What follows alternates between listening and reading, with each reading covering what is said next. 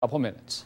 The U S Supreme Court has ruled that the main pillar in the controversial Arizona immigration law can stand, while other parts cannot. So did the court get it right, and where is Washington continually getting the immigration issue wrong?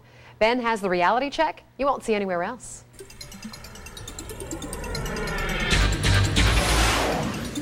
Well, let's start with what the High Court has ruled that Arizona cannot do. Arizona cannot make it a misdemeanor for immigrants to fail to carry identification that says whether they're in the U S legally. Cannot make it a crime for undocumented immigrants to apply for a job. And cannot arrest someone without a warrant based solely on the suspicion that the person is in this country illegally. And on those points, it would appear from a constitutional standpoint that the court got it right. To allow law enforcement to arrest anyone without a warrant or any evidence of a crime, but solely based on their suspicion, weakens constitutional protections. The part of the law that the court upheld, that police can check the immigration status of anyone they detain if there is reasonable suspicion that the person is unlawfully in the U S Even there, though, the justices said the provision could be subject to additional legal challenges. The court said it was improper for the feds to block the provision before state courts have a chance to interpret it without determining whether it conflicts with federal immigration law in practice. But where Reality Check will focus tonight is not solely on this law, rather on the overall politicizing of the immigration issue.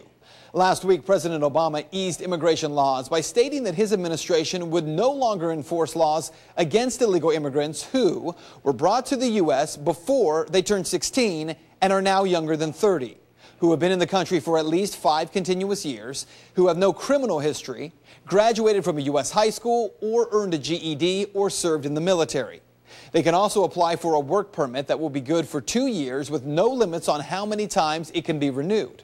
Well, polling shows that executive order was a hit. sixty-four percent of Americans approve. So what's the problem?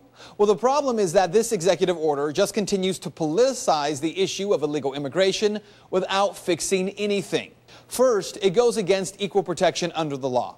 Why does this president believe he has the authority to decide which groups of illegal immigrants won't have the law enforced against them, while deciding that other groups will? The executive order discriminates against every other illegal immigrant who's not being offered this protection for no clear reason. The president is merely picking and choosing according to his own whim, and once again ignoring the rule of law. Oh, and by the way, this executive order, it only extends two years. So when it runs out, all these people who right now have protection are no better off than they were just two weeks ago. So what you need to know? President Obama had two years as the executive of this nation with a Democrat-controlled Senate and a Democrat-controlled House. And during those two years, he brought zero, nada, not one attempt at immigration reform. La promesa de Obama, his promise to achieve immigration reform during his first year as president, has proved empty. Republicans have done no better. Mitt Romney weighed in last week, calling this move by the president a political one, but wouldn't take a stand on what he would do with that executive order.